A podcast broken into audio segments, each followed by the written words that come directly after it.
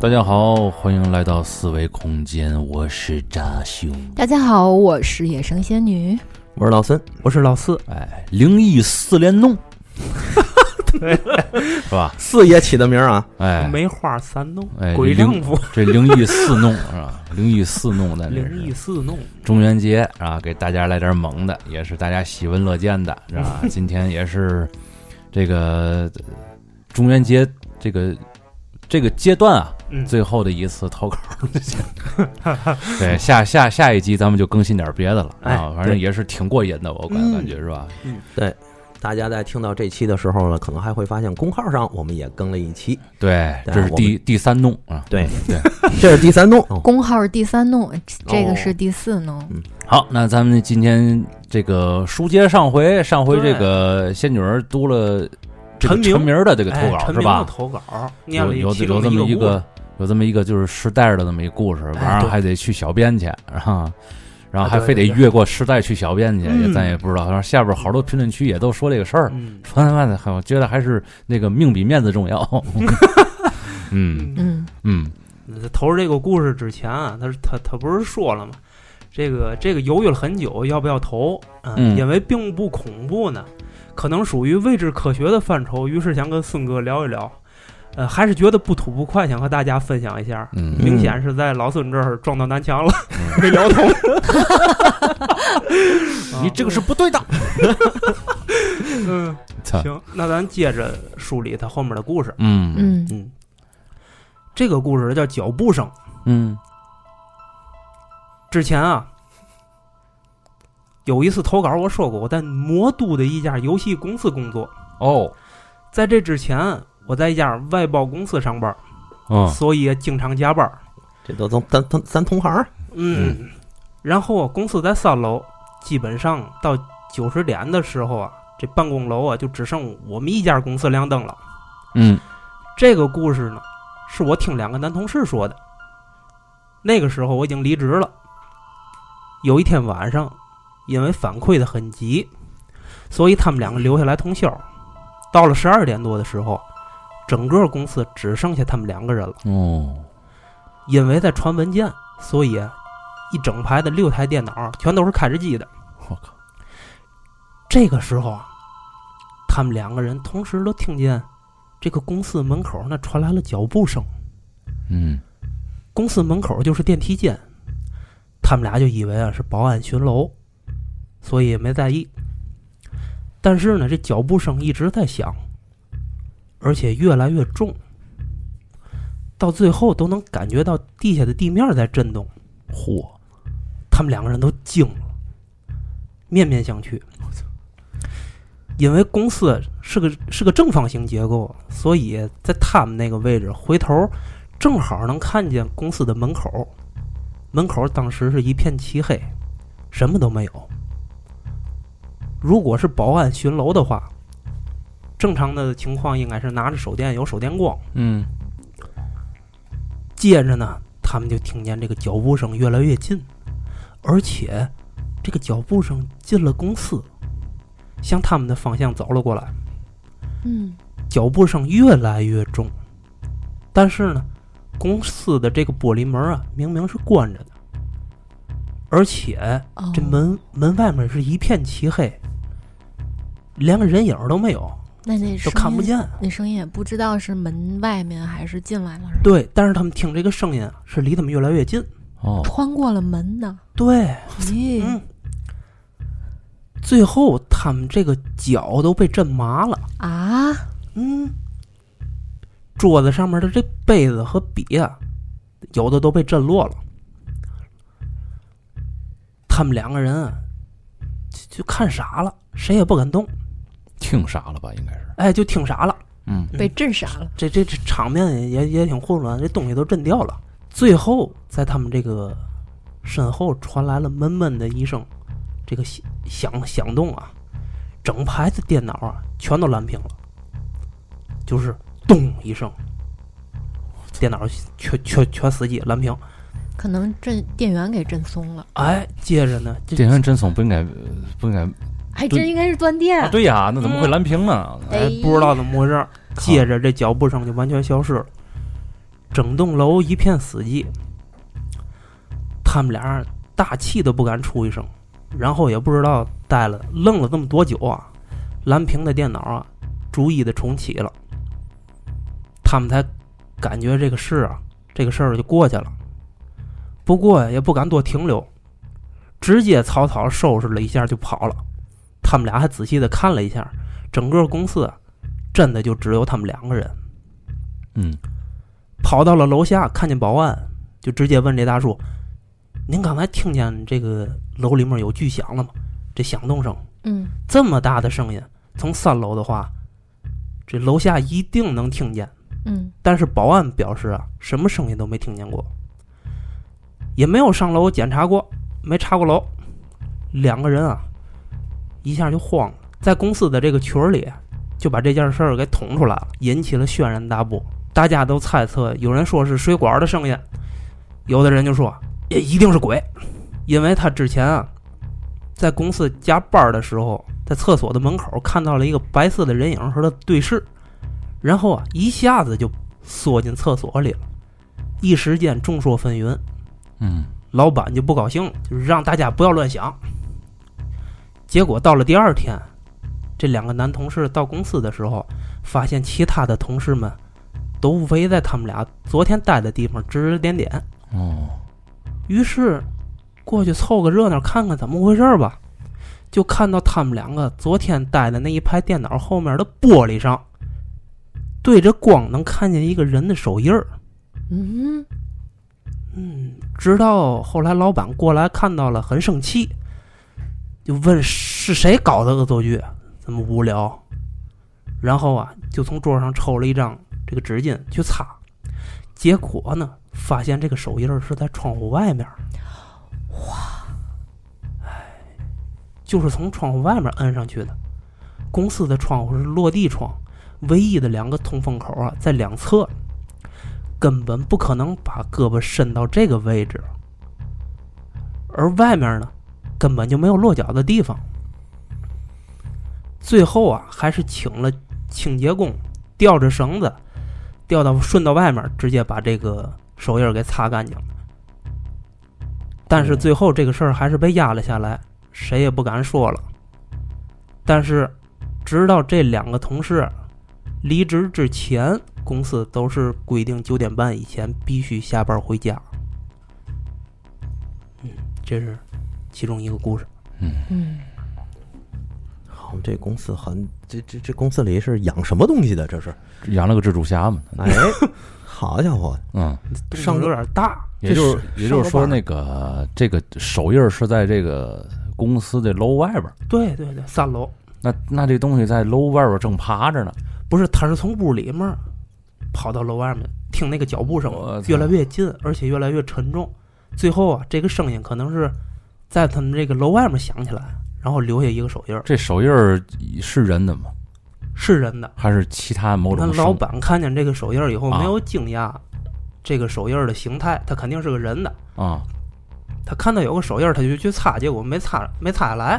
反正是在外边儿的，哎，对对对对要对，我是老板，我看到是人的反倒惊讶，你要是一动物，可能还能盘眼走鼻一下。嗯，对对，是哪样的动物攀岩走壁啊？比如说猫，它可能会在 是吧？对啊是，吗？是吗？它可能会从那儿弹跳一下，会落下一个脚印。这楼多高啊？三三楼吗啊，有有窗户或者是不是，他那两个排风口啊，在这落地窗的两个大吊脚上，你从那个窗口，如果假如说伸伸胳膊出去，也够不到他那个有手印儿的地方，嗯，对吧？是是这样，所以是嗯越是人的越应该是惊讶嘛。嗯那嗯是不是这个也是一个类似于异次元的故事，嗯，说不好了，是吧？真的然有后点儿可能是在另外一个空间，可能有正在这儿装修的，嗯，嗯、所以叮了咣啷，叮了咣啷的。有可能是死去的清洁工人，有没有这可能？是从以前发生过事故，从楼上摔下去的，这这种情况，然后他还在反复的经历自己嗯这个，嗯。嗯，那他就应该不是个意外，嗯，那他就应该是一个自己心里有一点什么别扭，然后才掉下去了这么一个状态。嗯我觉得那可不可能？那可不可能，比如说是小偷啊或者干嘛的，正好那嚯个手拍那儿留下了一个犯罪的证罪证？ 这有功夫啊，这个毕竟只有三楼啊，嗯，但是是那种办公楼、写字楼，它哦那个外墙是那种玻璃面儿，不是平滑的玻璃幕墙，嗯，哦哦，怎么爬上去？你想吧，只能是蜘蛛侠，嗯，不可能是小偷。嗯， 那有没有可能是那种清洁工，就是从外面擦玻璃的那 种，嗯有可能然后啊，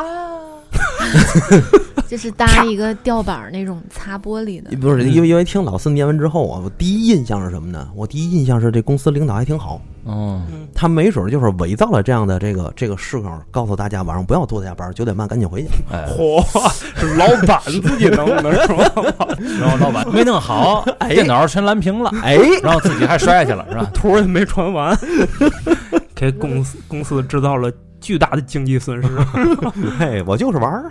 嗯，操，啊这老板好，嗯哎这老板好，嗯，嗯行，就解密了，嗯 啊，行吧，行吧，也没法做什么解释，其实啊，嗯，嗯，那那个魔都嘛，没有魔哪来都啊？哎有道理对嗯对他这投稿还有一一篇是关于灵异的故事啊，嗯这个故事很短，还是在湘西小县小县城里，嗯那时候还是土葬，嗯死去的人啊会在停尸之后装进棺材里，嗯，然后被人抬进山里埋葬。所以抬棺是一项很重要也很考究的工作，嗯，所以一般会有专门的抬棺人来操作。听老人的说法，是死去的人啊会留有执念，所以抬棺的人和他们靠得太近了，很容易魂儿被一起带走。所以要在自己的腰上别一根桃树枝，桃树枝呢必须是老树上摘下来的那种带钩形的树枝。嗯意思是将自己的魂魄勾住，不被死去的人带走。嗯嗯，但是很不巧的是，县城里来了一个作死小青年啊，有人下葬。这县城里，这个死者的家属有一个年轻的小伙子，自告奋勇的要去帮忙抬棺，但是又不听老人的劝说，觉得哪有那么多繁琐的要求，嗯于是呢，就不肯带着这个桃树枝上山。家里人也劝，但是怎么也是劝不住，嗯最后还是让他去参加了一套完整的抬棺安葬活动。一切这个葬礼的一切安排妥当，什么事儿都没有发生。小伙子还得意的在家里说：“这不没事儿吗？你嗯你们别天天神神叨叨的嗯啊，这这有嘛的了。”嗯结果啊，就在过了一个星期之后，嗯，这个小伙子啊就去世了。生前身体健康，什么毛病都没有，嗯一觉醒了人就凉了。所以说，对于祖上传下来的一些习俗讲究，还是要充满敬意，至少不要去故意冒犯，嗯，以免引火伤身。就是上天啊，让其灭亡，必先让其疯狂。嗯然后疯狂的表现，其中有很多种，有一种就是呃对于一切东西都心不存敬畏，是吧？嗯，嗯，但是就是咱这儿的有一些丧葬习俗，嗯嗯，就是说，好像是我那阵儿听人说，就是抬自己的亲人，啊，嗯就是最好别是自己家里人，嗯，得找外人去抬。是，嗯，就是可能细想一想，跟他们那块儿的风俗可能有这个共通之处吧。嗯嗯，就是害怕亲人会有一些留恋啊，会把把你带走那个嗯感觉。嗯嗯嗯嗯嗯，嗯就是这个状态。但是我感觉，如果按科学的理解来说，就是如果亲人你看到你自己去抬这个逝者，你看到死嗯、逝者这个状态吧，嗯，你可能心理状态也不是很好，会导致身体可能有些不适啊，最后可能就就就就就去了，也跟着，嗯，可能是感觉会是这样吧。我有力反驳，我操嗯你反驳呀？啊！但是我找不着切口儿，证明还是很严谨的。 严谨个屁！ 严谨个严谨个啥？我听他这故事，我就想起来一个，就是你们看过那麦兜吗？嗯嗯，就那小猪那个，啊啊麦兜他妈妈给他讲故事，啊！就哎他是晚妈妈上，给他讲故事，妈妈我给听他这讲故语事气怎么那么熟呢？对，这不是你自己，妈妈你怎么这么说 呢？那我应该怎么说呢？就麦兜他妈给他讲故事，说那个，但是麦兜晚晚上不爱听他妈讲故事，就拒绝，嗯然后他妈给他给他强制性的讲了一个故事。从前有一个小朋友，他晚上不听他妈妈讲故事，结果第二天他死了。哇我这去这太恐怖了！这个也可以解释，毕竟是猪嘛， 保不齐第二天可能就被宰了，然后太恐怖了， 好家伙我的天哪！反正啊，这个触碰了某一样儿嗯什么什么灵，我就不知道了。反正这故事里边这个小伙子是吧，嗯什么病都没有，转天就凉了。嗯，就因为不听老人言，嗯，对对，啊正还这个还是敬畏点儿，别别那么犯虎。反正这俩灵异片啊，这俩灵异片说实话都有点夸张，嗯，确实挺夸张的，跟跟跟咱以往那个不太一样，是吧？ 总感觉好像有点小说情节啊的对，那就种那种给给脚都震麻了，那这个种我状态。对对对，一个是脚理震，啊我操，脚都他妈震麻了，嗯这种感觉，而且不是一个人在对唱，两个人，哎好，咱们刚才开头跟大家说了嘛，今天是中元节的正日子，哟，没说是吧？啊，就就光想着四弄了。嗯，嗯，今天有点玩玩旋儿，嗯没没没事，咱们心存敬畏就行。其实这俩故事，老四念完了之后啊，嗯他后面还有其他的故事。嗯这个故事叫《奇怪的生物部分》，嗯，咱看看他写的什么啊？哦， 奈亚拉托提普，对，因为他写这个时候呢，跟大家说他是图文并茂，他自己还画了一些图片儿，哦，帮助咱理解美术生，美术生。嗯，你看这优势出来了，嗯，魔主干了这么多年了，你可不？遇见那么多怪事儿，再不再不会画出来了。你看他第一个故事，嗯还在上小学三四年级的时候，嗯，有一次下完雨，楼门口的破水泥路上有很多个水坑。这听友中午回家吃了午饭，啊下午就回去上学去了。嗯先下楼，在等楼上的外公下来骑车送他的时候，他呢就在楼下踩着水坑玩儿。哦，这孩子一看就够皮的，我估计小时候咱也都这样。 结果呢，在其中一个比较大的水坑里面，看见了一个奇怪的生物。嗯，这个生物啊，像一个扁扁的球体，哦，身体光滑，哦而且通身是黑褐色的，嗯，长了两个略突出的大眼睛，身体的两侧呢还有一小层鳍状物，身后是一条蝌蚪一样的尾巴。啊，这身体呢，大概比成人的拳头略大一点儿这么 大，啊。嚯，上啊，整体给这听友第一个印象就是，这是一巨大的蝌蚪。嗯啊，对，给我感觉也 是，这应该是蛤蟆，这是飞牛，然后飞飞牛，然后就在水坑里来回扑腾。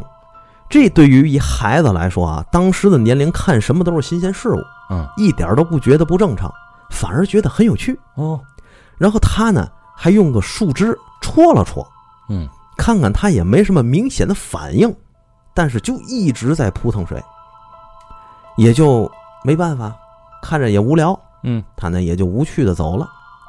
等他外公下来的时候，他就指着给他外公看，说有大蝌蚪，你快看！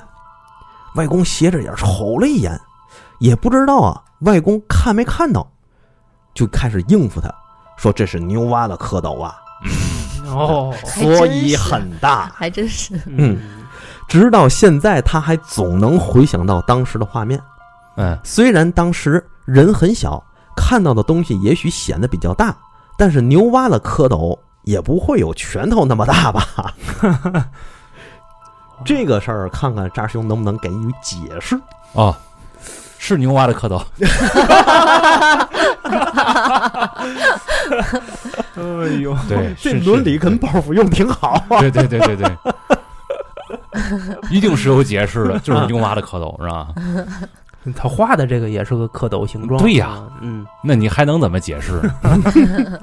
大牛蛙是吧？嗯，咱们你可咱可以百度一下啊，咱真的可以百度一下这个事儿。而且咱们那个咱们吃的那个牛蛙呀，是啊来自北美洲的，然后、哦嗯、体型还不是最大的。嗯然后你看我们家现在养的是非洲牛蛙，是吧？嗯， 反正啊，这个哼拳头大呀都不算是最大的。嗯那蝌蚪，嗯嗯嗯嗯，嚯，你得看品种。你想有那个非洲牛蛙，你这真要养大，你知道多大吗？不知道，跟那个成年男性的小腿那么那么大。嚯嚯天，你整个抱过来跟那个老四他们家大臭似 的，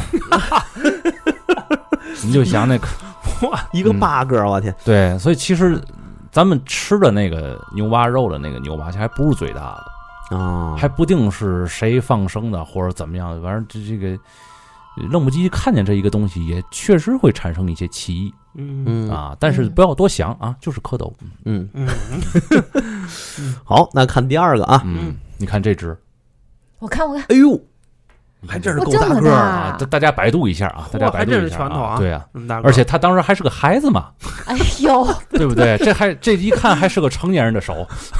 就像个大金鱼 啊，对呀、好，看来这解密了啊，嗯你小时候看的就是牛蛙啊，对不不不不用怀疑。看第二个故事，他说的什么哈？还是在小学的时候，家边上的另外一个小区拆迁，拆了一大片的废墟。我怎么总感觉这是一个嘖悲伤的故事？一提一 提拆迁就悲伤是 可吧？不看着别人家拆迁，自己楼没动，你说这是哦，你自己悲伤是吧？不没有，我觉得所有人都都挺悲伤，我也挺悲伤的，这样说的，嗯对吧？就你们家住的好好的，后后出门一看，别人家都拆迁了。就留你们这一栋，哎，对， 是你看看，也是下过大雨之后啊，在废墟之中，在这个废墟的中央留了一大片的积水坑，嗯，很大很大的一片，对他小时候的印象就像个公园的小湖了。他呢就在湖边上玩耍，捞水里的瓦片儿打水漂儿。他就在水里摸来摸去，水掺杂了泥沙，很是浑浊，所以看的不是很清晰，只能靠大部分的触觉来去摸。然后呢，他就突然摸到了一个很冰凉、很柔软的东西。他下意识一缩手，就看到一个白色的从水坑边缘向着中心方向游走了。因为水特别的浑浊，他也看不清具体是什么样子，嗯，但是能看出来是个碟子形状的物品。嗯碟子形状，嗯，两边高，中间是凹下去的，力气很大，还在他蹲着的地方激起了一片水花，那个触感很冰凉，很真实。他第一反应像是冬天刚洗完衣服的他母亲的 手，那可能就是他母亲的手，这么灵异是吗？ 不是你这说完之后，我突然想起来盾臂侠，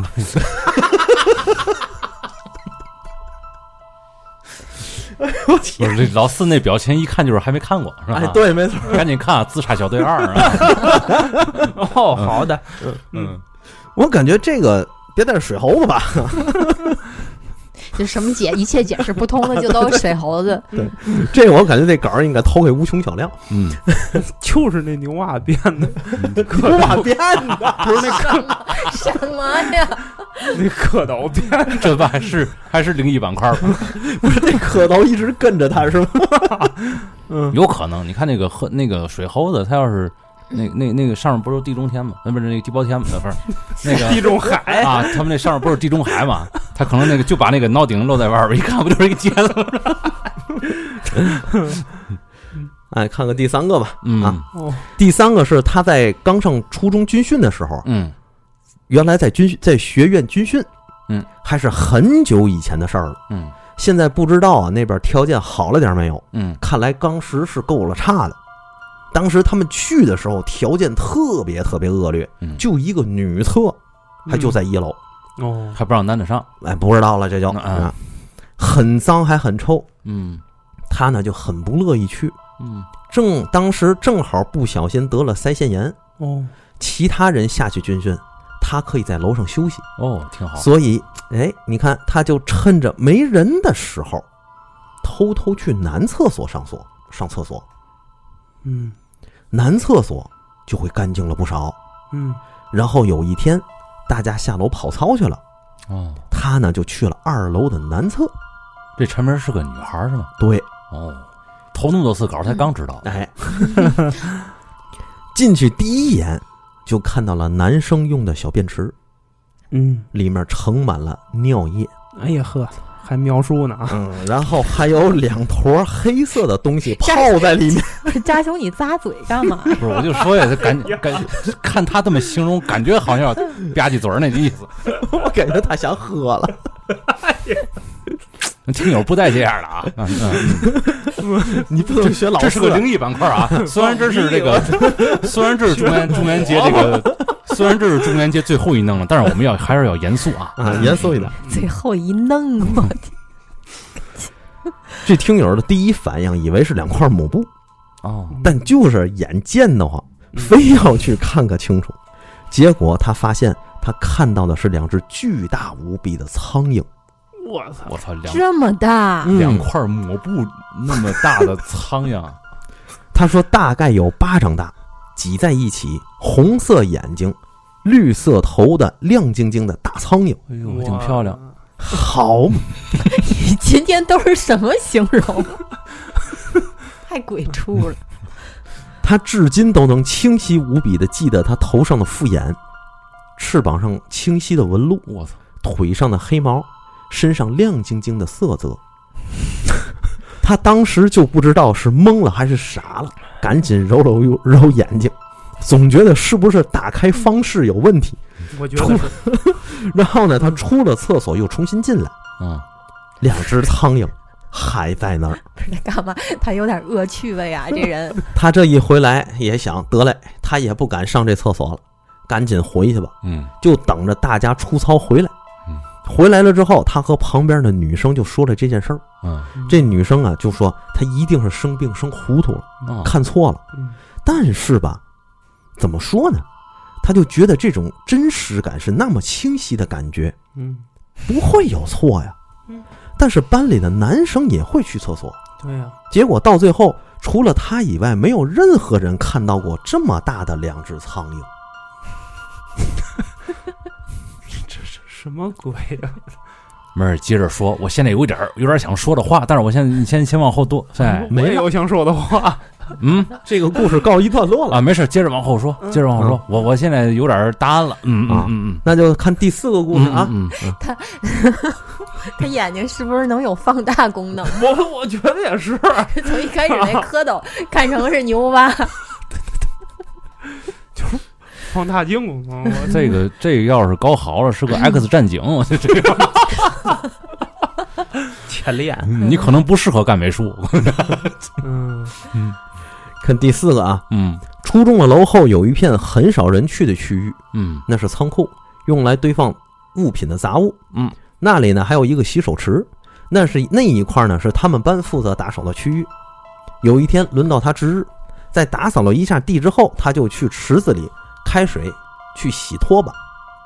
当他打开水龙头的时候，水龙头里并没有水流出来，而是流出来了好几条长相怪异的长虫子。我其实第一眼看呢是蜈蚣，嗯但是长了蜘蛛那样的长腿，又像是加了很多倍的蚂蚁，完美戳中了他所有的恐惧点。他没敢多看，直接开叫，叫的喉咙都哑了。嗯旁边的小伙伴听了之后，就都过来问他这是怎么地了，嗯他就赶紧给他们看。但那个时候，虫子都已经往下水道里钻了，嗯，他们只看到了个虫子屁股，说是毛毛虫，也有说是普通蜈蚣的，但是心理阴影就永远给他落下了。嗯嗯他现在特别害怕带毛的虫子，偶尔晚上也会在梦到这个可怕的场景，可以说是无比的真实和恐怖了。大概，大概长度有一根手指那么长吧。他不敢画，但是他觉得太恶心了。哦，我觉得这，但是他还是画了一个他，画了一个，他画了一个，嗯，对，就他是画的这已经非常 Q 版了，啊、嗯嗯就是一个长了很多节儿的蚂蚁。上一个故事之后啊，我对他后边的这个所所见所闻呢，已经感到任不没有任何的稀奇了。他就有一双放大眼， 我操！嗯，也许是两只蚂蚁在交配，是吧？好嘛，看 那看看它下面还能放大出什么东西来啊？还有是 吧？ 有哎呦，第五个，这是他翻他 QQ 空间找到的照片儿，大概是在一二年的时候。哦，还有存货，哎，他在还他在一个还比较繁华的地段里遇到的，也是下雨天，地上的水坑里有一条又像鱼又像泥鳅的东西，嗯头上长着鲶鱼那样的触须，嗯，有鱼鳃，很小一个，扭来扭去。男朋友看了说这是阔鱼，但是阔鱼应该没有鱼鳃吧？对，我不确定这是什么东西。阔鱼长得像蜗牛嘛，哎，嗯没有壳的蜗牛。这事儿呢，她就和她身边很多的人都说了，男朋友、家人、朋友，没有一个人相信她，都说她看错了。但是她肯定这就是她亲眼所见真真的东西。不知道各位对他们有什么见解，但是这些确实是给她落下了心病。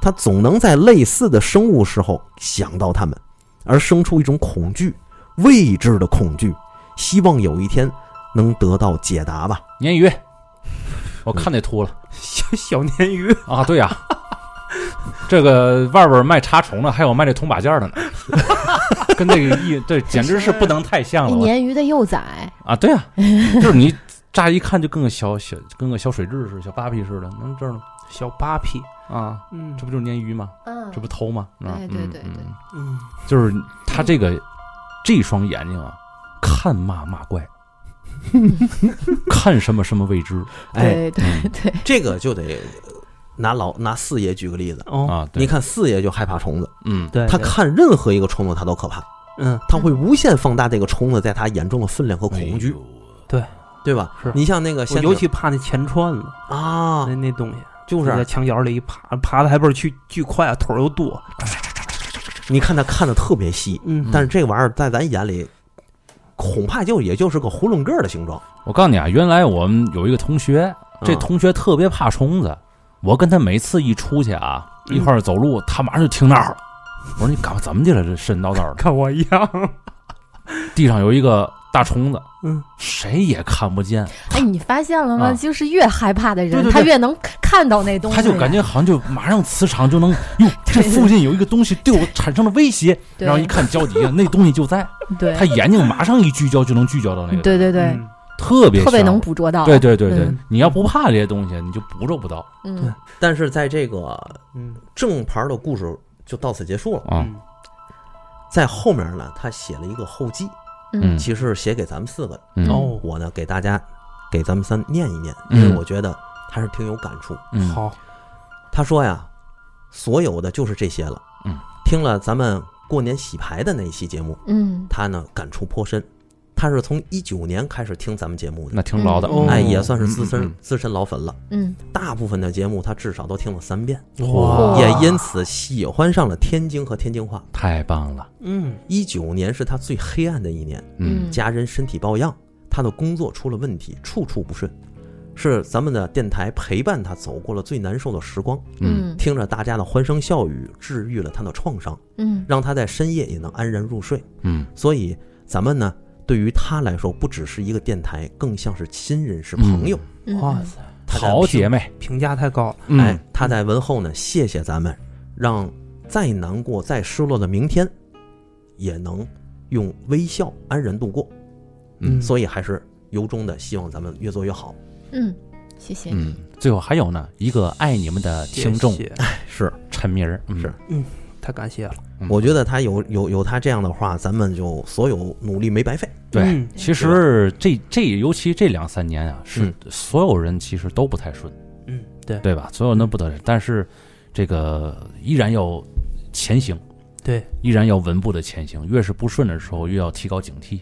嗯其实就是生于忧患，死于安乐嘛。越是在这个忧患的期间呢，咱们越能爆发更强大的生命力嘛。对，对对所以说没事儿啊，是好日子总会来临的啊。没错儿，嗯后疫情时代了，已经快过去了嘛。对，对，对，咱们四个能做的也不多，就是在这里陪伴大家，让大家欢欢笑笑。对，继续陪伴咱们的亲人们啊。没错儿，嗯啊，互相加油。对，但是那个盐啊， 我这我刚才我刚才其实为嘛我说这个，可能后边我我感觉它不光是一个放大眼，我觉得它的眼能够能够穿越空间，看见的是三维生物吗？有就是时候我都 它，我都怀你疑，看，我觉得它的感知啊，它的感知应该是它可以有一个隔隔着这个时时空间的感觉，它可以看见这个平行世界，但是别人看不见，别人看不见，所以它哦能看见平行世界里边的一些东西。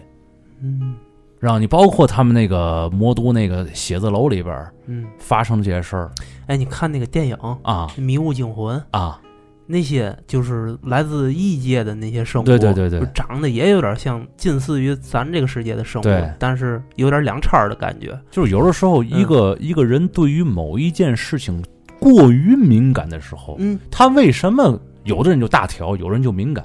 你想过这个问题吗？都是人，嗯他肯定有一些感知上，这个人感应力很强，嗯，所以他才会信某些东西。对他和一个感知力不强的人去聊他信的这些东西的时候，就往往就会产生冲突。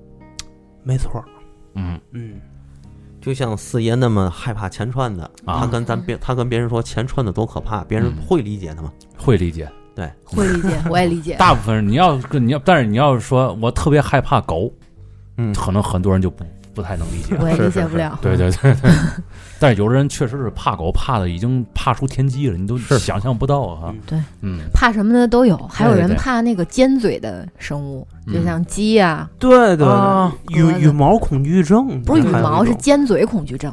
哟，这个也有是吗？嗯恐惧症嗯就看着一看它那尖嘴，直接都能联想到那个可以把我的眼睛给牵瞎了啊，。对对对，他有联想的这它个东西，有联想的对对对哦，这你没你没法说，那人跟人都不一样，嗯嗯，但是没有对错，没有对错，对，嗯，也没有鄙视链，是吧？嗯行对，那看看后面一个听友的投稿啊，啊的啊，这投稿这这听友还挺有意思的，他。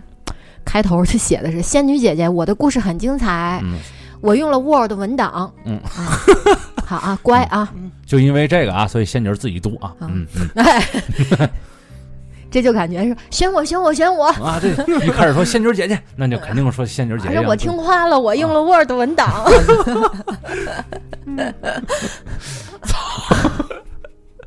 太自嗨了， 嗯嗯嗯。啊，我是听友群友和谐的梵高，嗯他说：“四维空间的四位，你们好。距离上次给老孙发的我要吐槽到现在没多久，我又整理收集了一部分别人那儿听来的和自己的灵异故事嗯，不是很长，但是非常直给。我要吐槽是哪一期呀、这得问老孙啊，嗯，我没没印象。他说他给老孙发的嗯，应该是发我手机上的那期，啊，好像应该没是没读哈，没有 呢。那哦没符合要求。没有符合投稿的要求啊。对我们已对经反复声明很多遍了，别私信我，这不别私信我们。对，这不这回听话了吗 啊，？对对对，选我选我，我用了 Word 文档，就尤其我 还投这，到邮箱里 了我每天晚上都得清理一遍那个聊天记录，啊你知道吗？啊！听话了这就读嗯啊啊，哎，第一个故事叫做《夜路小插曲》。 哦，他说这件事儿是我母亲和我父亲谈恋爱时候发生的事儿。嚯，这事儿你记得够清楚 了，他是怎么记住 的？是的，嗯，他爸妈是同村，嗯两家住的特别近，嗯也就是他奶奶家和他姥姥家，距离也就是距离这个几百米，一条长长的 L 型的小路。 L 有一天晚上，他妈在他爸家吃过晚饭后闲聊，就农村人嘛，都比较爱聊天儿，嗯就家长里短的聊到挺晚。在回家的路上啊，转过墙角，就把他妈吓了一跳。啥事儿啊？农村夜路特别黑，嗯，那个年代没有路灯，嗯全靠月光看路。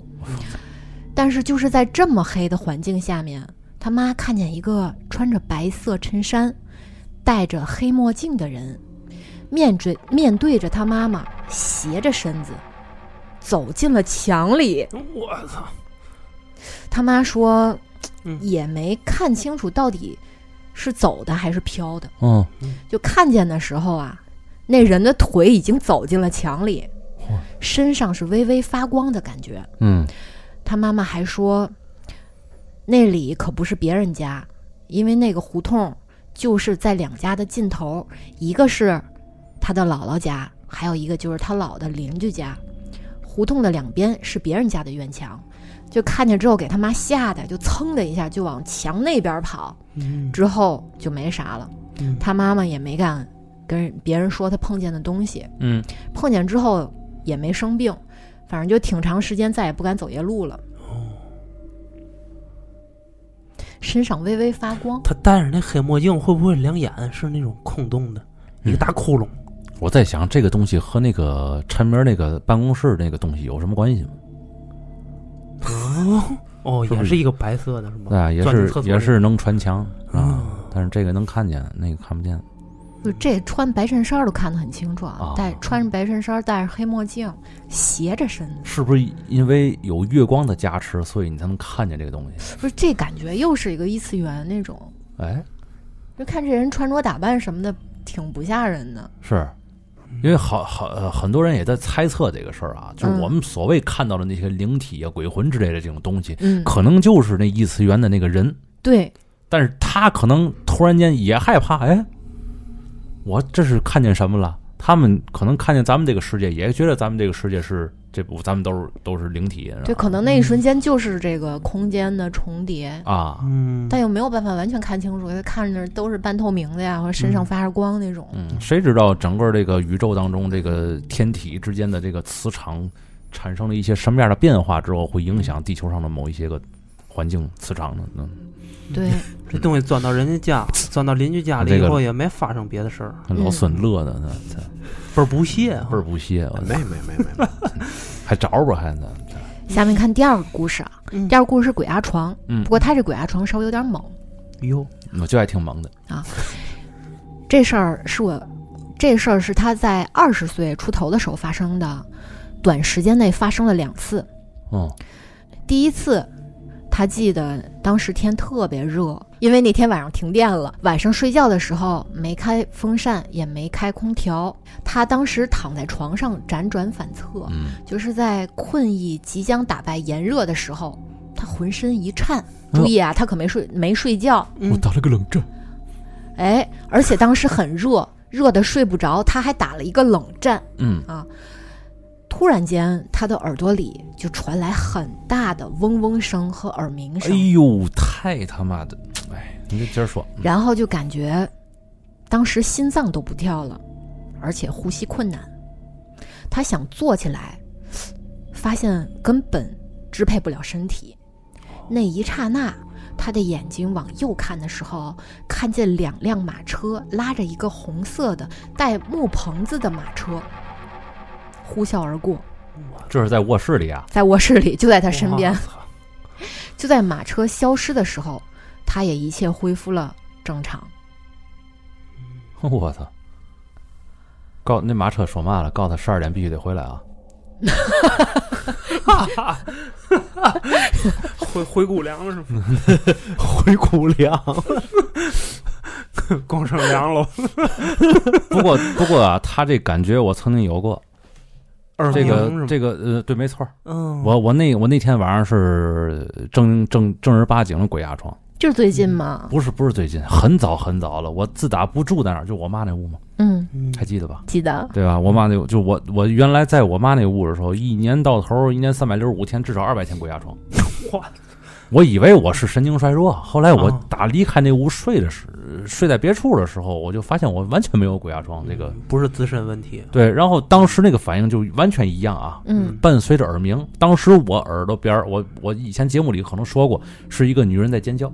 我也是，嗯我有个女人在尖叫，我也是，当时我你知道吗？你第一次那弄这个事儿的时候，你也不乐意往那个邪性八八脑的那个事儿上去想去，嗯，嗯你可能感觉就就是一个和什么那个科学解释吧，自己给自己啊寻安慰吧。嗯然后我那个我那柜子上有两个瓶子，哦那两个瓶子就是就是就是清朝那个器型嘛，上面有一个喇叭口，下边一个大肚儿那种的，哦，有两个。嗯我拿那眼睛，我就看那，我动不了啊，我就看那两个瓶子。你知道我，你知道我看成什么了吗？我看，我看成两个人是吗两个伟人， ？no，具体哪个伟人我不说了啊，嗯冲我那儿招手，太清晰了，但是逐渐逐渐变模糊，变成两个瓶子了，我也能动了。那个耳朵那个尖叫声逐渐变成耳鸣。嗯，哎，对对对对，逐渐的从女人的尖叫变成耳鸣声。嗯，我鬼压床的时候，我听到的声音就是你在调台，嗯，调那个电布调，啊，不是没有这么小，是嘈杂的，伴随着那种尖锐的鸣叫声嗯那样的，其实我可能就是电波混乱的那种声 音。嗯我觉得鬼压床这个事儿啊，其实也没有这么悬，可能就是在你刚一醒的时候，你大脑那个那根神经啊，还没整个跟身体连到一块儿去，所以这个时候不定啊，你现在处于一个什么样一状态啊？在但这你个但是你二百多天都都连续这样，是呢，嗯嗯这个就没法解释了。其实嗯其他的那个时候一直在给自己，我年轻的时候也是一个坚定的这个老孙主义者，呼，老现现在老孙是一个形容词，对对，现在老孙是一 个，今天今天你老孙了吗？就类似于这种的，是吧？也是一步一步的走上了伪老孙的这个道路，是 吧？哦，嗯，行啊，老孙，你现在应该跟吴彦祖齐名。人家人家形容帅说啊，形吴彦祖，吴彦祖是个形容词。你现在唯物主义 用老孙来形容，咱们再听他后边能不能解释啊？后边这个啊嗯好嘞，过了几天，又来了一次鬼压床，这次应该是我在睡着之后发生的，因为这次我是突然从深度睡眠中被唤醒的，半梦半醒的这个状态和上次一样，是伴随着嗡嗡声和呼吸困难以及无法动弹。嗯但是呢，不一样的是，这次啊，他是想坐起来的时候，他就轻而易举的坐起来了。哦，然后都他想回头拍拍枕头继续睡，可是，一回头，发现他还好好的躺在那儿，也就是说，他现在坐起来了。然而，他再回头看看着躺着的他自己，灵魂出窍了，嗯当时他脑袋就嗡的一下，他心想：我就这么死了是吗？ 嗯是，然后紧接着他就彻底的清醒了。嗯，又回来了，对嗯，而且他就发现，他这时候他是站在床尾面向床头的，然后他就从抽屉里翻出了之前他从地摊上买的十字架项链儿。不是他醒了的时候他是站着的，是吗？他醒了之后，嗯他有啊，就是他醒了之后他是站站在床床头是吗？对，哦，那合着他看见自己在床上躺着那个时候，到底哪个是真的，哪个是虚幻的呢？嗯，他先是灵魂出窍了，啊灵魂出窍，他看自个儿躺那儿了，啊！然后等他再一次醒的时候，那是真醒了。然后发现他自己站着呢。对，就在那一瞬间，应该是他那个，就是他又回去，灵魂回去了，然后再再真正的再醒过来，哦，嗯，再醒过来，他就真的弹起来了，啊，弹起来站那儿了。嗯这过程他没仔细的描写，我觉得应该是这个样子啊，嗯要不然不就成做梦了吗？嗯对吧？他又翻出来一个十字架，天天放在枕头底下。从那之后就再也没有被压过，不知道是心理作用还是那个廉价的法力发挥作用了。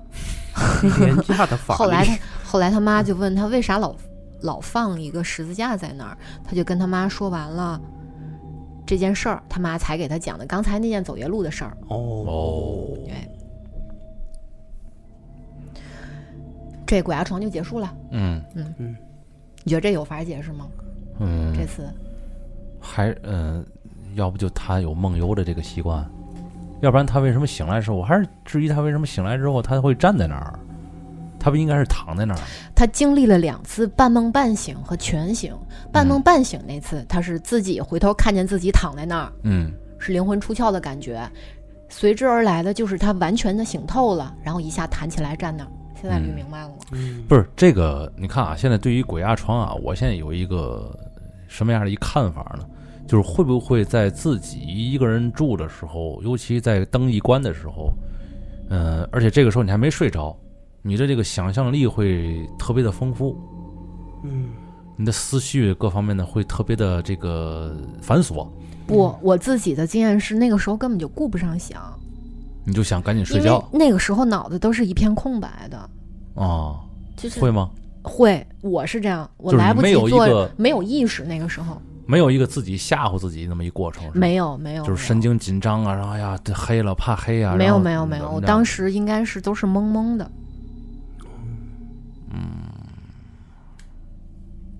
那这就没法解释，因为鬼压床这个这个东西，大家基本上好多人都有，嗯这个也没法做太多的解释，嗯这还是感受至上吧。嗯嗯，毕竟咱们以之前不也说过吗？鬼压床这个这个这个东西，咱们嗯没法念，嗯，一鬼压床一做梦。嗯，那可不，嗯你对没法解释，对对你也对没法分析，没法说啊。反正科学对鬼压床已经解释都解释烂哎了。嗯对，没错，看看他第三个故事啊，第三个叫冥币和旧庙。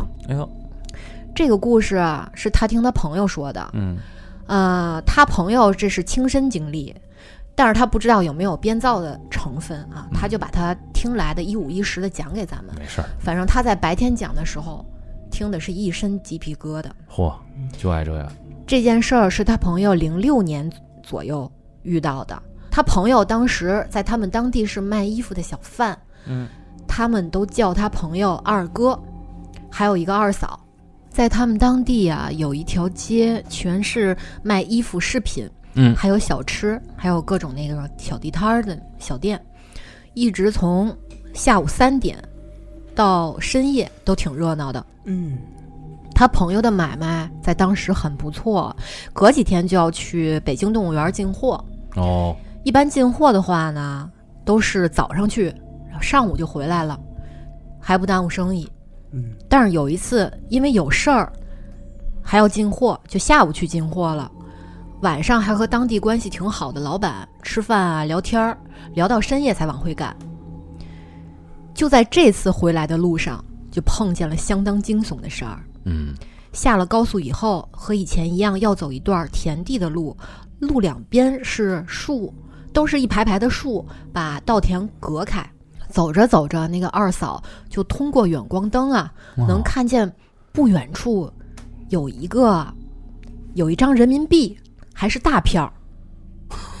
嗯，这二嫂就让二哥停下来下，就下车赶紧去捡。哎呦，捡回来以后呢，回到车上，这二嫂赶紧打开手机的那个电筒，就看看这这钱真的假的。这一看，我去，是冥币。天地银行的，对，二哥一边开车一边就说：“这大晚上的忒晦气了，可不呗，别瞎捡嗯赶紧找个打火机把这钱给点了。啊。”二哥做买卖的也比较信这些，嗯，也听别人说过，捡了冥币，当时就得点了，才能好。嗯，二哥就把这个打火机递给那二嫂子，可是打火机在这时候怎么都打不着，举起来看了看，里边还有好多燃料呢，可就是打不着。这二嫂子又东翻西找，翻出来另一只打火机，还是打不着，这里边还是有很多燃料，就是打不着。这二嫂子心里一慌，就把那冥币给扔窗外面去了。因为这有点瘆人呢，二哥跟二嫂子相互埋怨着，就说着说着话还能好点儿啊。就在这瘆人的感觉慢慢消散的同时，二哥发现远处路边站着一人，一个穿着黑色衣服、驼着背的老太太，满头白发，拄着一根拐杖，嗯，就站在那儿直勾勾的看向他们要去的那个方向。二哥和二嫂子发现这事儿发展方向超乎了自己的想象，这俩人都不敢出声。二哥抓着方向盘的那手都已经冰凉了。这从这老太太身边开过去以后啊，看了看后视镜，一看那块儿已经是一片漆黑了，什么都没有。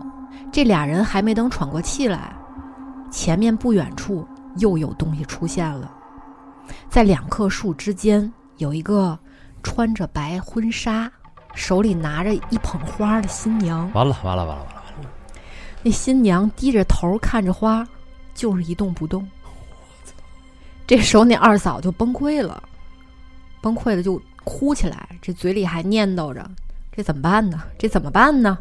这回算完了。”二哥就加大油门儿，开得特别快。当时就有一个念头，就是想赶紧回家。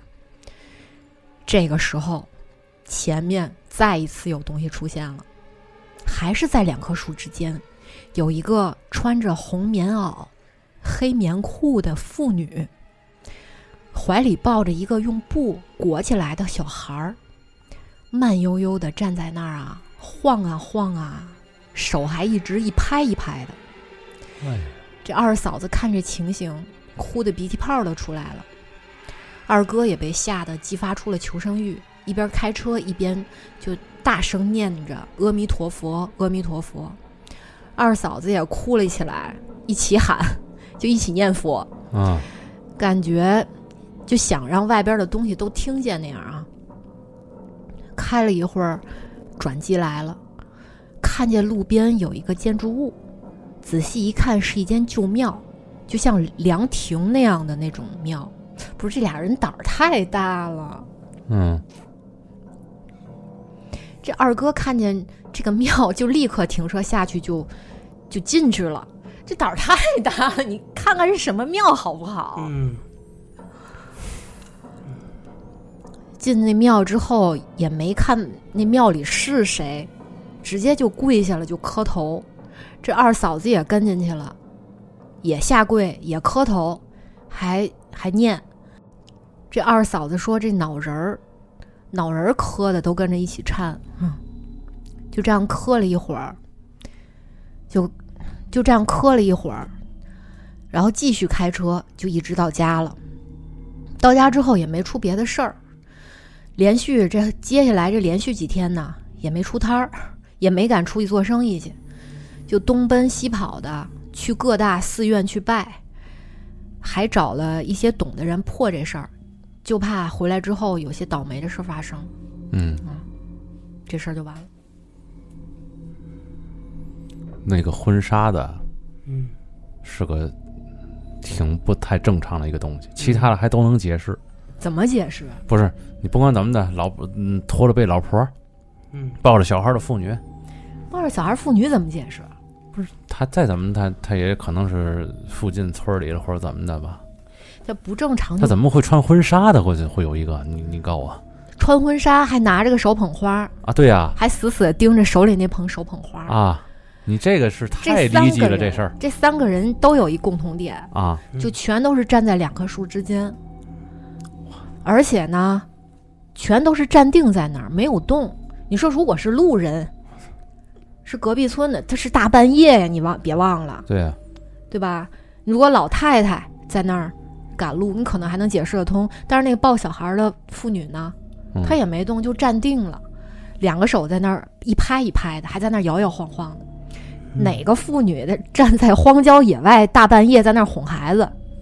嗯愣解释倒是能解释，其实，但是穿婚婚纱那是愣解释也解对释呀不出来，，跟谁结婚？对呀、啊你是个人，你穿个婚纱也够瘆得慌的，啊站的对呀、啊不正他常。他拿着手捧花呢，我靠！嗯，这画面想想就挺瘆人。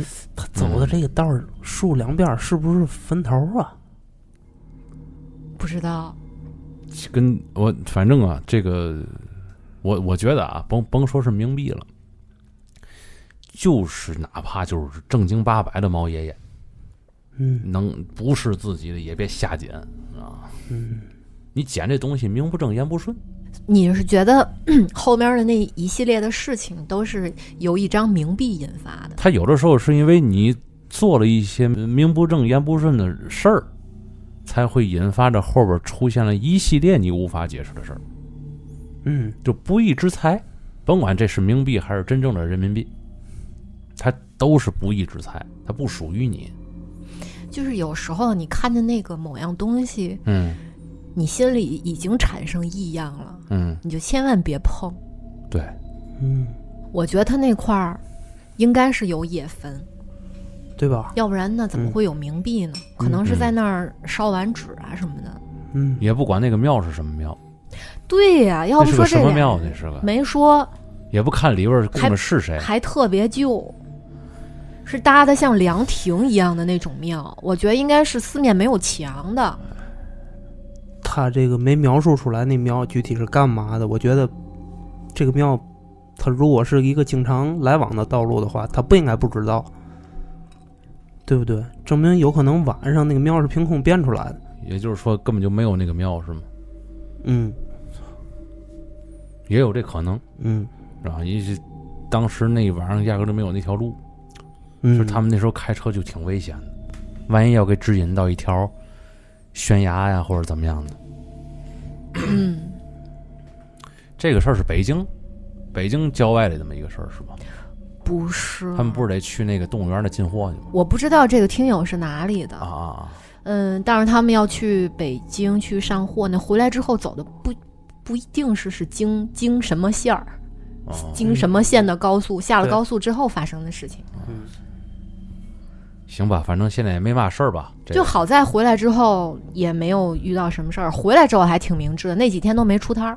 反正我觉得别最好别瞎捡东西。那这个这个这种故事已经听着听了不止一次，一次两次是啊了，是的，捡了捡了什么的，然后最后就后边就尤其是冥婚那种的嘛，捡了一个小红包啊，里边有钱，还有首饰，还有什么指甲、头发什么的。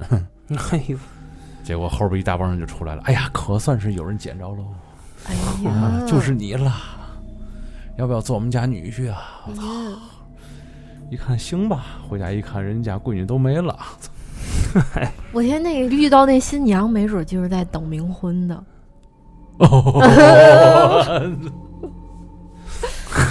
嗯，反正那个当时你讲的时候，那画面是挺是挺那什么的。也许这个老太太、新娘子和这个抱小孩儿的妇女可能都是一家子。嗯，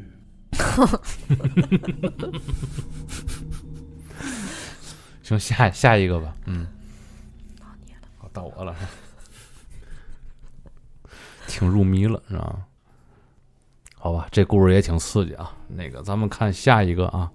好，这个这个听众叫会飞的土拨鼠，好像之前来过哈，来过信这个对对吧？挺啊会飞的耳，熟，因因为这个土拨鼠这个事儿，好像上回咱读的时候还老乐。说土拨鼠他爹土拨鼠他什么那那那那那是吧？土拨鼠他爹在田地里跟他妈妈打起来了，那不在结果就发生了鬼打墙。我不在想起来田里了，打，在哪儿打啊？表情包是吗？嗯，四维空间的哥哥姐姐们好，我又来了。上次的来信没读，嗯嗯，读了呀，我就又来了一封，你们自己看着办吧。那行，那今天这期节目就不行，到这儿吧。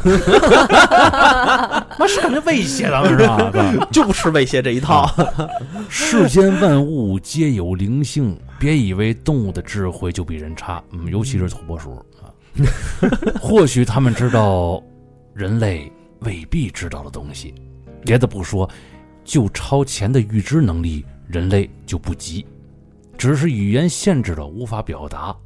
相传很久以前，天下大同，万物彼此相通，他们的智慧无穷大，行走于天堂和地狱之间，如同逛街一般。这个时候，天神就着急了，召集各路神仙商议，最后决定将他们的语言打乱，无法沟通智慧。从此，世间就回到了原始状态。他们运用仅有的智慧和力量，慢慢在探索中获取了新的认知。当然，这也只是个传说。闲话不多说了，下面讲个与神的事情。啊，第一个啊，名字叫夜游神嗯，啊。哦，这个事儿啊，发生在我童年的小伙伴儿，我一发小的舅舅身上。嗯，他舅啊，离我们村儿就十来里路，所以呢，时常骑这个自行车啊，来回在我们这个村，和好几个要好的人就唠唠嗑、玩玩牌什么的。记得我呀，十岁那年夏天，他呀一直没出现。 哎，这个有点反常了啊。嗯隔了好久他才来，到了村里呢，人们都问你这最近到哪儿发财去了啊？也不见你来了啊。他舅啊叹了一声气，说：“哎呦，发什么财呀？啊，碰到个事儿，结果生病了。”听他这么一说，就问：“那你碰到什么事儿了？”他扶着自行车，就在我那发小的大门口啊，就讲起来了。他舅啊，养了一头牛，那个时候都有拖拉机了，所以牛啊也不用来耕地了，都是养大了指着卖些钱。而他舅啊，就特别喜欢牛这个宠物啊，这个宠物，对对对对，后来就当宠物 养了，知道吗牛当宠物，对，特别是在夏天吃完饭天黑的时候嗯，他会牵着牛啊到地里遛弯儿去，就跟咱们遛狗一样啊。这一年的夏天呢，他牵着这个牛啊去他们的村里一户人家的瓜地，和这个瓜主啊下棋去了。说话之间，到了凌晨两点多，哟，这棋下的够晚的啊。嗯，瓜主说了，太晚了，你呀住下得了。嗯，他就说呢，哎呀，蚊子太多，我呀也害怕晚上万一要一下雨啊，我这牛还在外边呢。这瓜主呀也没多留，他就牵着这个牛哼着小曲儿，大凌晨的就往家走了，还时不时的和这牛说说话，是吧？估计也是自己壮胆儿啊。嗯，哎，真是应了那句“对牛弹琴”了。啊，人就是这样，嗯，对自己的宠物就像对人一样的对待啊！走着走着，牛不动了，他舅呢还摇头晃脑，吹着口哨，知道吧？站在那儿拍拍牛，咋了，兄弟？看什么呢？要拉屎啊啊！嗯，牛还是不动，直直的看着前方。他舅也看了过去，心里咯噔一下，就差点喊出来了：“哎呦，我这个亲娘呀！” 为什么呢？前边啊有个黑乎乎的，他好像是个人。那个人足有三米多高，我操！侧着身站着，也看不清模样，就这么定定的站着。他舅啊，就慢慢的后退两步，扶着牛，两腿发软。就在这个时候，这牛大叫了一声，向正前方狂奔过去，看样子就是要顶那个人了。嗯，我估计啊，这牛爱上他舅了。户主，哎，嗯，他就瞪大了眼睛看着那牛啊，那牛跟疯了一样，而那个人呢，还是一动不动的侧着身站着。这时牛就冲到那人跟前儿，只见那个人伸出了一只大手，这个手和扇子一样大，嚯，猛地就给拍在这个牛头上了。这牛一个倒栽葱，紧跟着就是千滚翻。我操，扑通一声巨响，这牛顿时摔倒在了地上，再也起不来了。他就当时真是吓尿了，膝盖一软，跪倒在地，使劲的磕头啊！ 哎呀，求求你了，饶了我，饶了我，饶了我！就那么一直的磕着。过了好久，村里一帮抓蝎子的人回来时，看到地上有个人在磕头啊。这个村里都是昼伏夜出是吧？啊，走近一看，哎，这不那个谁谁的老舅吗？众人赶忙上去拉他，哎，你咋了啊？他舅还是像钉在地上一样在那磕头，大家齐心协力才把他拉了回来。呆滞的目光看了一眼周围，顿时哇的一声就哭了出来了，呵，这大老爷们都吓哭了，可不呗多吓人呢得。啊！他说了一括号啊，别以为小孩遇见了才会哭，那么大人也一样啊。众人把他抬回了家，赶紧叫来了村里一个特懂行的老人呐、老人看了看他之后，嘱咐他家人说：“好好照顾啊，等他清醒了一些，我再来。”那那牛呢？听着啊，过了三天，这才清醒了嘛，还是瘫软在床上。老人来了，问他：“哎，你看见什么了？”他告诉了那晚见到的情景。老人叹了口气：“没事儿啊，你见到那个呀，是陆游神，哎，他是正神，他老人家不会害你的。”他老人家是在保护走夜路的人的安全，不让路人啊被鬼怪欺负。以后再见着了，别怕，你走你的就行了啊。你第一次见，所以呀、受到了惊吓，进兴的养病，呃过了段时间就好了啊。嗯，这事儿啊，过去之后，他就慢慢的也就好了。对，走到院子里一看呐，你猜怎么着？怎么着？这牛呀，好好的被拴在牛圈里边儿，哟也不知道谁给送回来的啊。哦，嗯嗯，那牛脸肿了吧？我他妈，这个点这呢，个我点去，你什么时候成为一个细节控了？ 啊我想知道那牛是不是受到了真实伤害啊？这个我我感觉啊，因为牛这个东西啊，它在那一头啊，它有点别的说法，是吧？嗯，可能那一头就就是对吧？牛对头对马面嘛，毕竟是这个东西，可能它保护人，但是就它就不保护牛了嘛，嗯啊， 对对对吧？然后就是两个人就势不两立了嘛。这牛啊，能够毫不犹豫的冲过去，我估计也有一定的说法。嗯，哎，你怎么出来了啊不？是这牛本身就是挺有灵性的动物，对，一个是它得护主，二一个就是什么呢？我好像作为一个牛啊，我得有点职务啊，你得出来待着，我得给你拘回去啊。 啊两个人就打起来，但是这牛啊，明显不如这个对方啊，就像那个绿巨人遇遇见灭霸一样，是吧？被吊打了啊，嗯，是不是编不下去了？啊是。 反正啊，这个估计村里那老人也说的也挺对的，可能就是个。不过我也是第一回听说有个叫陆游神的东西，是吧？嗯，嗯，哎，咱们看第二个啊，第二个故事的名字叫“机井”，机械的机，井盖的井啊，嗯这是过去可能是村里边比较能够这个经常会碰见的那么一个对，那么一个东西吧，一个嗯水池子好像应该是啊。我说一个事情吧，文笔不太好，献丑一个，嗯，行。自问自答。这件事儿大概有三十多年之久了，是我七八岁的时候，在苏北地区农村七八十年代地里，还有那种机井，差不多一米宽、四五米深的样子。夏秋季节的时候啊，有一次我父母闲来无事，去地头看看庄稼的长势嘛。走到一口机井旁，我母亲说：“看看井里还有没有水，有没有鱼。”结果看到了一条大概有一团条状的东西在井里头翻腾，就像开了锅一样。最粗的那条啊，有成年人两手张开做抱球状，两手还要闪开两三公分的样子。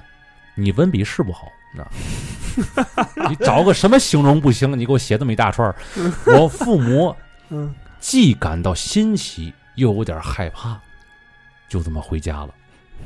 过两天，我本家的三爷爷，这三爷爷他写了个括号啊，其实这三爷爷是我爸的发小，嗯就是这个辈分有点高。嗯，来我家串门子，我爸妈呢就跟我三爷啊聊起这事儿了。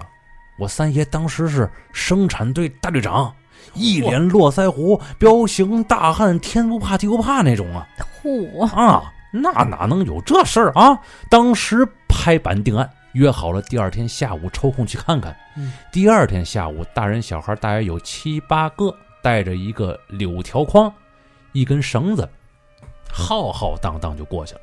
到了地方，我三爷把绳子拴好筐，扔进井里打捞了起来，希望能捞上一筐鳝鱼。哎，可能是鳝鱼，他的意思嗯，结果第一筐空的，又来一筐，提上来里面居然有一条碧绿的小水蛇，哦，哦，四五十公分长的样子。我和几个小孩拿木棍挑了几下，给扔回了井里去了。大人也不敢再捞了，就回家了。当时的夜里啊，就下起了雨。当时也没有智能手机啊，嗯，天气预报什么的也不像现在那么方便，对吧？对，也不知道是不是本来就有雨，还是和这件事儿有什么必然的联系。淅淅沥沥的下了一一夜的小雨，第二天我父母专门又去井边了一趟，井里边儿什么动静都没了。井的旁边有一个足球大小的洞，一夜之间，井里的朋友全都搬家了。井里的朋友，哎，井里的朋友。不过我嗯觉得你这块的朋友应该打引号吧，对吧？这件事之后两三个月，我三爷去县城的路上被汽车撞了一下，一条硬汉还剩半条命，口齿不清，一直病病殃殃的，有三年，不幸的去世了。哦，才五十多岁就走了。这件事儿说起来呀、并不吓人。各位看官呢，分析一下里面是不是有一些我们未知的灵异成分呢？要是当时把那条小蛇给打死了，会不会还有更大的灾难呢？真是后怕呀！嗯，嗯，保不齐啊，这个玩意儿，反正你甭管是有没有这和这个天上这个淅淅沥沥的这个大雨啊，能够接壤上的这种说法吧，你遇见什么东西都是一铁一铁锹子给敲死了，这总终归是不好的，对吧？对，嗯，经常听说有那种，嗯，要盖房子挖地基嘛，就嗯农村盖房子挖地基，然后挖出来，里面有一窝什么小蛇呀这样的，嗯，有那个拿你拿铁锨把他们都给敲死，嗯然后之后这一家子也出了那个事情，跟这个小蛇的最后的结果是一样的，嗯，有这种事儿，就关键是他他第一次去那个那边看的里边有一些个东西在那儿翻腾，不是他说那个成年人嗯双手张开环抱状，是说那个东西的粗细吗？还还是说这个成年人手臂的两个手臂的长所度以加所一以起说，他这块儿、啊这个应该是形容粗细，哎呦，那可不是小东西。哎所以他啊三爷爷不才去捞鳝鱼去了吗，他认为那是鳝鱼，哎，那鳝鱼哪有那么粗的？但是后来发现里边有条碧绿的这个小长虫，哎呀，啊反正遇见长虫最好能嗯放则放，毕竟他是五大仙之一嘛，对嗯，你 这对吗？有点敬畏总比啊你也他你给他弄熟了，你也他这一条也填不饱你肚子，这都感觉这这这这个都已经跟龙一样了。 嗯连着天上的这个雨云嘛。嗯，来看啊，第三个啊，嗯第三个它有两则真实的小短故事。哦，这是本人的真实故事啊，反正所有吞友都这么写。嗯， 在读初中的时候发生了两件事。初二的时候，叔叔的前女友过生日，我和姐姐开着摩托去她家那边送礼物。她家在村子里比较偏僻，在我的印象中啊，她家的巷子前有一个大池塘，我们沿着池塘去到他家坐了一会儿。那时候盛夏，大概晚上六点左右，天还是很亮的，我们就准备开始回家吧。我们开着摩托沿着来的时候啊的路啊回家，可是不知道为什么开着开着啊就开到了山上。我还记得这个山上周围啊有坟，山的另一侧是悬崖。就说白了，他们俩迷路了，明白这意思吗？嗯明白。当时不是天不是来钱儿的道儿。哎，对，当时天，但是他们是从沿着回来时的路走的呀，嗯他不应该迷路，知道吗？嗯，当时天已经黑了，我们俩呢害怕极了。这个时候有一个中年的阿姨在下山，我姐立马问阿姨：“哎，阿姨，咱这个这个这个路在哪儿啊？怎么我们怎么回去呢？”然后阿姨说：“马上掉头，不然你再往上走啊，就是悬崖了，千万别上去啊。”嗯然后我和我姐就马上开着车往另一端下去了，不用一分钟，我们就在大马路的旁边了。回家后，我越想越是奇怪呀、啊于是，在一次谈话中，我们聊到了他家后面那座山，叔叔跟叔叔的前女友和家人，嗯汗毛都竖了起来，并说，他家周围可一座山都没有哦。嗯至少他村儿和邻村儿都没有。我听到那个瞬间，整个人的汗毛也都竖了起来。嗯还有一个故事啊，嗯初三的时候，我出了一场车祸，被撞飞到另外一边的马路去了。嚯，这马路上演杂技了，你这周围撞的撞这么远也没事儿吗？你听着啊，印度传人，啊，密尔汗我。啊周围的人看到都说：“完了完了，这这小死定了啊！这小子，完了完了完了，这这肯定没戏了。嗯”因为抛的很高，而且很远，并且头他妈先着地的。哇，哎呦我天哪嗯！嗯，你是不是给摔到这空间来 了？然后所有的人嗯，为嘛咱得得调侃着说这事儿？人确实没事儿，对是吧对对要对有没事错儿的话，谁还得给咱投稿啊？没错，然后所有人都围着过来看我， 嗯，但是我只昏了一秒左右，就突然间蹦起来了。会给旁边人吓一跳。 对，确实吓一跳啊！还问周围的人，你知道吗？哎，你们刚才看见有个人接住我那个人了吗？你们看见那个人了吗？接住我那好人在哪儿了？我得感谢他，我得我得谢谢他，我得 好嘛，这不更吓人了？是啊。然后所有人用十分怪异、看大傻逼的眼神儿看着 我， 就是那么看老四的眼神儿，怎么一到一到这事儿就往老四身上拐 呢？并且说没人接着你，嗯你自己真摔下来的啊！这是你自己自己个儿摔下来的。还飞得老高 对 呀，我这个事儿啊，嗯到这儿就不了了之了，一直再也没人跟人说起过，嗯因为我担心啊，我说出来，别人以为我是大傻叉啊。但是也不会呀，你确实被撞的挺高挺远的呀，对但而是且没事儿，但是你想，他确实是感受到有有东西接他呢，对啊，你是护头着的，着地我靠，你想头着地，我就想起来那个那个《白娘子传奇》里边，许世林从树上掉下来，那五鬼就过来的，呃那个给一接，是吧？嗯嗯，嗯你有东西护着你，那还不好啊！嗯我好你事儿你你得得找个这个师傅好好看看，你得这人生会过得非常非常的这个潇洒猎奇，是吧？对，嗯，赶紧考考个什么状元去吧。嗯，来，咱看最后一个啊，虽然它后边还有三个故事，但是我觉得呃，我觉得咱们留到下一期，我把这个说完了，因为这个的名字叫《七月十五》， 哟呵，嗯对哎对，应景儿啊有点应景儿。嗯，在我小时候，好像是七月十五烧纸，你好好说话，反正就是黄纸叠金元宝什么的，对吧？嗯，我妈妈家兄弟姐妹多，叠的就自然也多了。我没事儿干呐，就愿意叠着玩儿，好几兜儿基本上都是我叠的。 什么爱好？反正小时候嘛，就折纸嘛啊嗯。晚上我妈他们就去十字路口烧纸了。晚上我就梦到我姥爷，嗯，像是穿过我姑姑家的后院儿。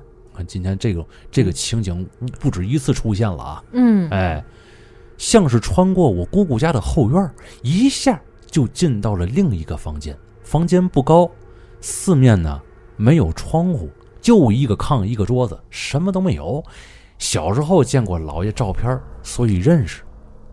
老爷还有两个老头儿一块儿坐在那儿，让我也坐。老爷说我很能干，嗯，帮忙叠的元宝啊，啊，我们都收到了啊，还让我看在地上放着呢，还有三大兜呢啊，嗯我一看就是我妈他们烧的那三兜，嗯大，概就是说呀，谢谢我们之类的，嗯，说你就说你呀、赶紧走吧，嗯，推我出门了，嗯，一下我就醒了，这个害太害怕呀，就一直没敢睡。天亮了，我跟我妈说，除了我姥爷之外，还有俩人穿着中山装，那那也不知道谁，挺挺害怕嗯。我妈说呢，那是他叔，哦，他们几个都葬在一块儿。就这个事儿啊，隔了那么多年，我记得都特别的深。哎，这就是他这故事。后边还有两个，咱们等到下期啊再念啊。好，嗯，现在学会留扣了啊，对，每一期都得留一坑嘛，这样的话，嗯这个投稿的这个人就不会听完之后，他就以后就不听了。嗯，对，那也不知道是咱们变得越来越鸡贼，还是有经验了呢。其实就是鸡贼了，反正这一期时间，我觉得也对得起大伙儿啊。够了。嗯反正今年也是我们这一期节目是呃，中元节这一天录的啊嗯，反正比较应景儿， 所以呢，聊聊的时候呢，就稍微的聊的聊的稍微欢快一点儿，嗯，但是也不知道周围有多少好兄弟在听着，然后也是听完咱就走了啊，嗯，好，今天除了我那几段儿，你们仨都还挺欢快的。是，然后故事还挺好，故事挺欢快的， 哎，放放大眼呐、对吧？异异次元蜘蛛侠 呀，对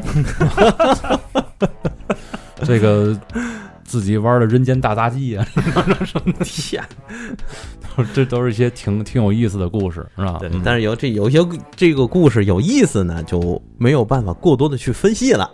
哎，分析也不少嘛，嗯胡分析 呗。好，那咱们这一期节目就到此为止了啊，听众嗯好朋的友们，拜拜。拜拜。拜拜。再见。